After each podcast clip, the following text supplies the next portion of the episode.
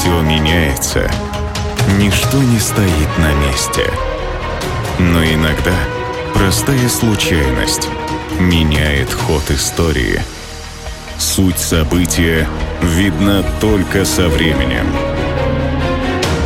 Эволюция.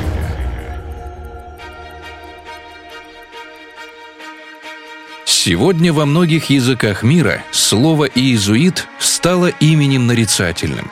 Им называют человека изворотливого, главный принцип которого – цель оправдывает средства. Но как так получилось? Ведь иезуиты – это официальный католический монашеский орден – Иезуитами были многие знаменитые мыслители и философы, а иезуитское образование получили такие личности, как Декарт и Вольтер – Именно благодаря ордену были сделаны великие открытия практически во всех областях науки. Сегодня мы вкратце расскажем о том, как иезуиты изменили западную цивилизацию и о том, как случай привел к появлению этого таинственного ордена.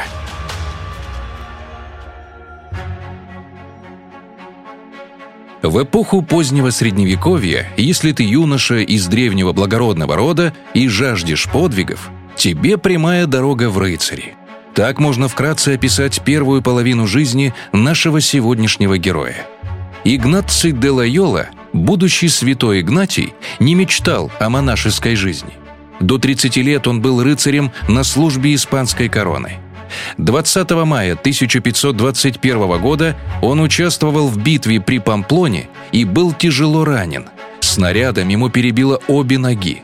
После нескольких тяжелейших операций врачи прописали Игнацио покой. Реабилитация проходила тяжело.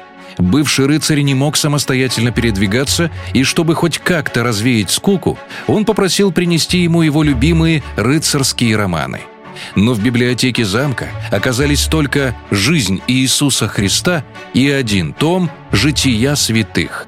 Именно эти книги навсегда изменили судьбу будущего основателя ордена иезуитов.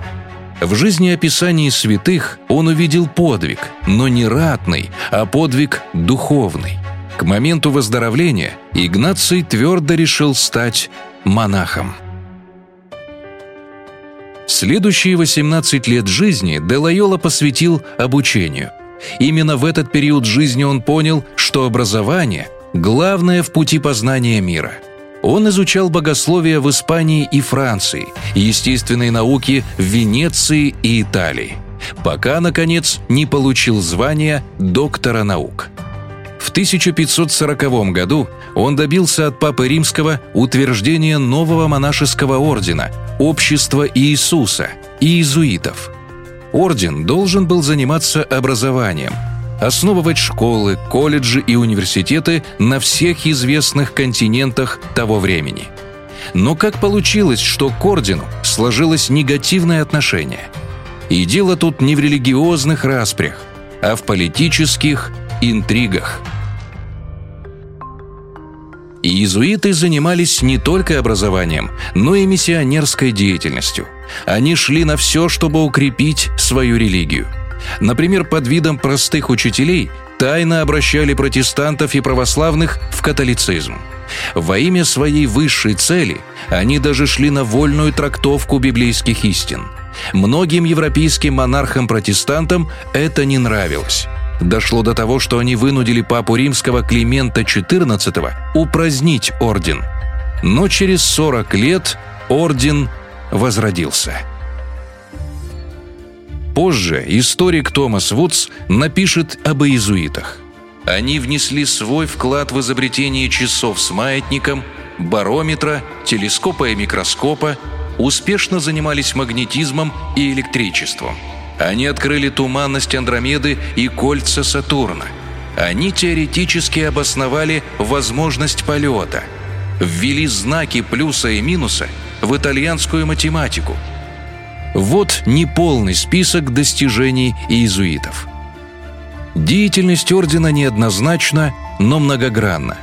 Не стоит забывать, что нынешний Папа Римский – иезуит, а ярый кубинский революционер Фидель Кастро – был воспитанником иезуитской школы. История не терпит сослагательных наклонений. Но кто знает, как бы выглядел наш мир, если бы не ранение испанского рыцаря и не реформа образования, которую почти незаметно провели и иезуиты именно благодаря своей знаменитой хитрости. Эволюция. Суть события видна только со временем.